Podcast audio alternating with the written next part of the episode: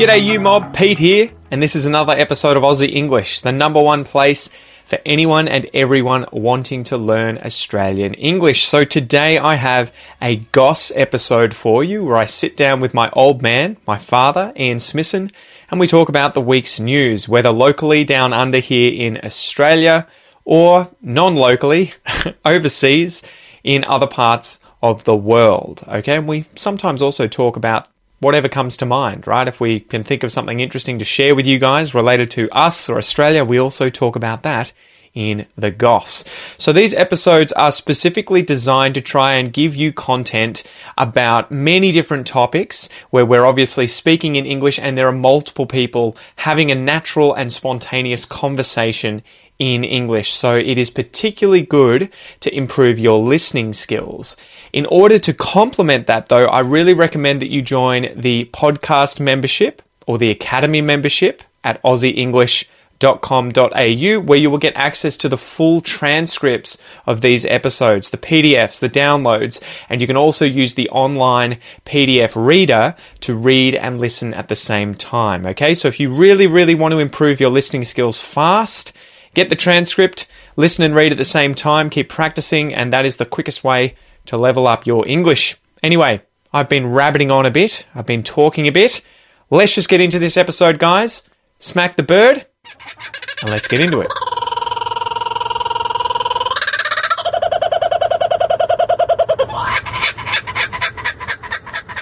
There we go. All right, so you got another story. What do you got? What's on the menu? Puppies and kittens. After the sharks. Yes, I win. This is a puppies and kittens story. An actual puppies and kittens story. An actual puppies and kittens story. It's coming into winter in the Northern Hemisphere, obviously. Yeah, not here. We're coming into summer. And an animal shelter in Chatham, Kent, which I've been to, which is a county in, or municipal area. Yeah, I assume the county, not the animal shelter. No, in Ontario, in Canada, had delivered to them a litter of little kittens that look like, according to the, I haven't read the article and completely to look at the age, but they look from the photographs like they're about 3 or 4 weeks old. Mm-hmm. And they were clearly dumped on a road.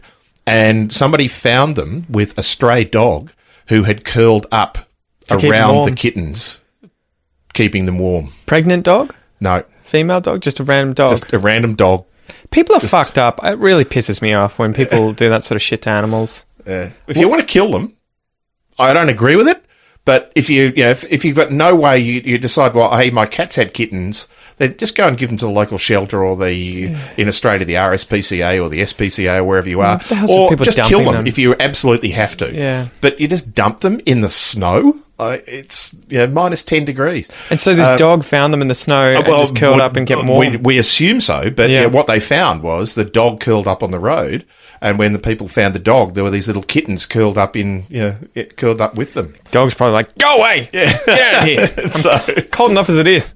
So it's pretty amazing. Wow, so he ended up saving them. The dog saved the kittens, yeah. Because the dogs most dogs will survive in, below zero temperature. Really? They can just heat themselves up, can they? Well, yeah, they just, depending on the species of dog, you wouldn't want to put a chihuahua out there, but the breed of dog. Quite a bit of surface area to volume ratio. Exactly. But yeah, this is a sort of medium to large sized dog, and just there with its little kittens curled up on the side of the road. So there's a random question for you. Do you reckon whales get cold? They got enough blubber that they don't. Well, but a starving whale would. Yeah. Because do you reckon they get hot? No. Yeah. You can't get hot in cold water. It's impossible. Yeah. You wonder what it would feel like to be a whale then. If you you have all that blubber, you go to somewhere like, Greenland or Antarctica, you're in water that is zero, maybe -1 or 2 because it's salt water. What does it feel like externally to you? Is it pleasurable? Is it just neutral? I don't know what temperature sensors whether whales have temperature sensors in their skin. Well, and then what happens when you go to tropical waters? Physiology, yeah. Well, these whales, I mean, if you look at typical whales in Australia, the two most common species that we have, three most common species we have is the blue whale, which would be the third most common, I think. Is it really now? I thought they almost disappeared. Yeah, well, they did, but it comes up into Victoria, South Australian waters in summer. But I would love to see we have two buses, right? Yeah, and we get them in summer, so they're basically coming up, out of Antarctica. Who knows? To carve. They do. They come up to carve. Blue whales, I don't think they do. But in our winter period, we have southern right whales and humpback whales. And the southern right whales come up to the south coast of Australia to have their babies, and the humpbacks go up to Queensland. Yeah, they go all the way up the east coast, and similarly up the west coast of Australia, so they come up into the subtropics, have their babies, and then they go back down to Antarctica. So these are animals that throughout the year will be going from frigid temperatures, from 0 degree or very low digit temperatures into the high 20s, the mid-20s. So they're potentially going from 0 degrees to 25 degrees. Well, and that's a substantial difference in terms of, for us at least, physiology. Yeah, and how it would feel. And that's why, whether that doesn't make any difference to them would be an interesting one, because their body temperature will be way above the 25. Would buoyancy change? I don't know. Or is that more tied to salinity than temperature? Yeah, it's more salinity, I would think. Yeah. But it's an interesting one. You think, more that, this is one we will never know, regardless of what physiology we have understanding of, is that what is their perception of temperature in that water? Do they get up in the tropics and go, whoa? Well, I wonder, do you wonder if they get to that point where they're like looking at the, what are the cues that are telling them, all right, it's time to go for this year? Is it related to food availability? Is it temperature? Is it weather? Is it climate? That's telling them, right, or currents or something in the water that's saying this is time to migrate north thousands of kilometres. And the crazy thing is, I saw a GIF recently that the distance between Melbourne and Darwin is the same distance between Melbourne and the tip of Antarctica. So it's something like 3,000 kilometres at least as the crow flies. So it's a long way. And so these whales are going effectively, assuming they're living around Antarctica on the coastline there. They're going 4,000 or 5,000 kilometres. They don't get to Darwin, but they go up the east coast too. Typically do around Fraser Island. But, I mean, they're not going in a straight line, right? They're going around. And then up the west coast of Australia, up to sort of Ningaloo Reef and places like that. But so you wonder if they are at that point when they realise, oh, it's time to go to the tropics. Well, you've got to assume that it is seasonal temperature change, which is clearly the obvious thing, that when winter is starting, because they start migrating in about May, and they're migrating up the coast of Australia in sort of June, July, and then they're migrating back down again from sort of August till October. Yeah. So you've got to assume that they're starting their migration out of Antarctica in sort of May. And getting back there towards the beginning of summer. Must be so boring. You wonder what it's like for them coming back from Tasmania to Antarctica with their babies next to them. Do you reckon they just get in there, are we there yet? Are we there yet? Go to McDonald's. Because it must just be clear water the whole time. There's no land, there's nothing in between that. Maybe Macquarie Island or whatever it is. They won't be sort of island hopping, you wouldn't have thought. Exactly, but it must be so crazy too. Imagine being a whale and being in some of the most vicious parts of the ocean where waves are fierce, winds are crazy, there's lightning and all that, and you're just like, well, whatever, I just dive underwater. I just have to come up and get a breath. Yeah, it's fine, whatever. Get a breath every 20 minutes. Yeah. Also on whales, I wanted to cover this story a few weeks ago, but I forgot to bring it up. There was a mass stranding of pilot whales in Strahan. Strahan, it's pronounced. It's a weird word. Strahan. Strahan. S-T-R-A-H-A-N. Southwest coast of Tasmania. One of the most beautiful places I have ever been. Apart from when there are 400 dead whales on the beach. Yeah, I'm dying to go there one day. It's spectacular. Macquarie Harbour. Macquarie Harbour, I guess, to give a bit of background there, is a location where when Australia was colonised, so we colonised Sydney first, and then Van Diemen's Land was the next place, Tasmania, and Macquarie Harbour, I think, was the first convict jail prison kind of place set up there, right? Secondary convict jail. Yeah. Hobart and Launceston were the convict settlements. Hobart in particular was the first one. Yeah. And the But the real convicts, pieces of shit were sent to Macquarie Harbour, those who were the recidivist criminals. Yeah. Those who, they were sent out here and then they started to commit crimes again when they were here. They got sent to places like Port Arthur later, but Macquarie Harbour was one of the first. And apparently that's where they were in, horrible conditions. Yeah, on a tiny little island. Chopping up trees. Was it Sarah Island? Sarah Island, yeah. Chopping trees up. It's a pretty place now. Yeah. It's an interesting place to walk around. Well, and that's why it would be so interesting. It's a ruin of a prison. Well, that's why it would be so interesting to go there. I was reading The Fatal Shore by Robert Hughes. Yeah, really good book on convictry in Australia. Yeah, but he was mentioning how, this place was hell on earth, effectively. Well, and that they couldn't go anywhere. They couldn't escape. The entry to Macquarie Harbour is known as Hell's Gates. Yeah. And it's not because of its it's seriously difficult to navigate through. But it was, my understanding is that, and some shipping people would probably deny it, but my understanding is that it was called Hell's Gates because it was the entry to getting to Sarah Island. Sarah, I think they called it at the time. Now we call it Sarah Island. Yeah. It was hell on earth for these people. Yeah, and which was the sort of... An interesting thing with convictry and some of these places, I think Norfolk Island is the other one, is that when... You read this in Robert Hughes's book, Fatal Shore, when they had problem convicts, they had to find a place like an island, somewhere to send them, but then they were stuck between this, we need them to not want to go there, so it has to be, the conditions have to be such that people would not want to go there, but we also want to be able to rehabilitate them. Yes. And so there's this push and pull, and as you read, some of the... people who end up in charge of these locations are the most horrible, nasty pieces of work that the human race has ever spat out. It's one of those ironies of... Because it's when you're in a very small, as Australia was when it was first settled by Europeans, that when you're in a very small settlement, we're talking about a few thousand people. Yeah, you can't afford to have a... significant minority, but a significant number of those people that are completely ostracized from the rest of the community. You move them away by putting them on these little faraway islands and things, but you still have to have them productive, because if you just said, 10 or 20% of our population we're going to stick in prison, they're non-productive.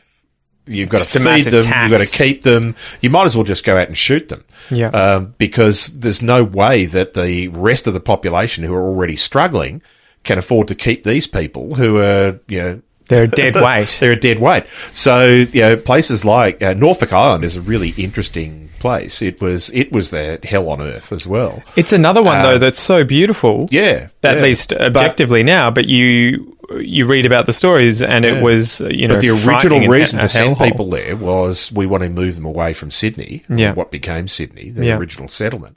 But we also want them to create farms, and particularly flax, that they could then use.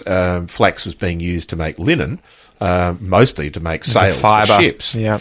And then Norfolk Island pines, the very tall, straight trees that they were using, decided that they thought they could use for masts on ships, but they were crap as masts on ships. They turned out to snap like carrots. Yeah. They didn't have really good fibre that they would stay strong and upright. Yeah.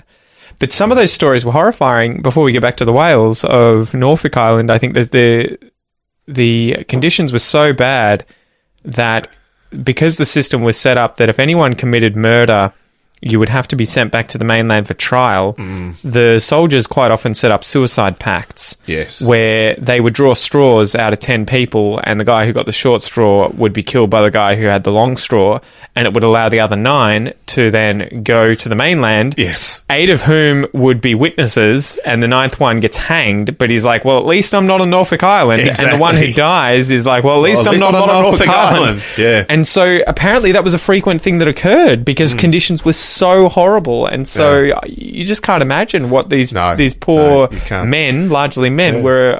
But at the same time, day to day, Norfolk Island was for a few decades a functional, productive farm for Sydney. Yeah, they were producing quality food and flax for Sydney. So yeah, it's a bit bizarre. But so these whales, pilot whales, I think it was 400 plus, beached themselves, stranded themselves in Macquarie Harbour, which I believe, without having ever been there, is very shallow. It is. And so the problem... it's a very common place for strandings of whales in the sense of, you don't get them every year, but it would be unusual in a 10-year period that you didn't have some whales stranding in or around Macquarie Harbour. So I take it must be really shallow so that it's easy for them to get stuck. It's also hard to navigate out. Mm. So if the Hell's Gates, the way into the harbour is very narrow, then it's hard to find their way out. But it was really interesting trying to learn about why certain whales strand in those sorts of numbers.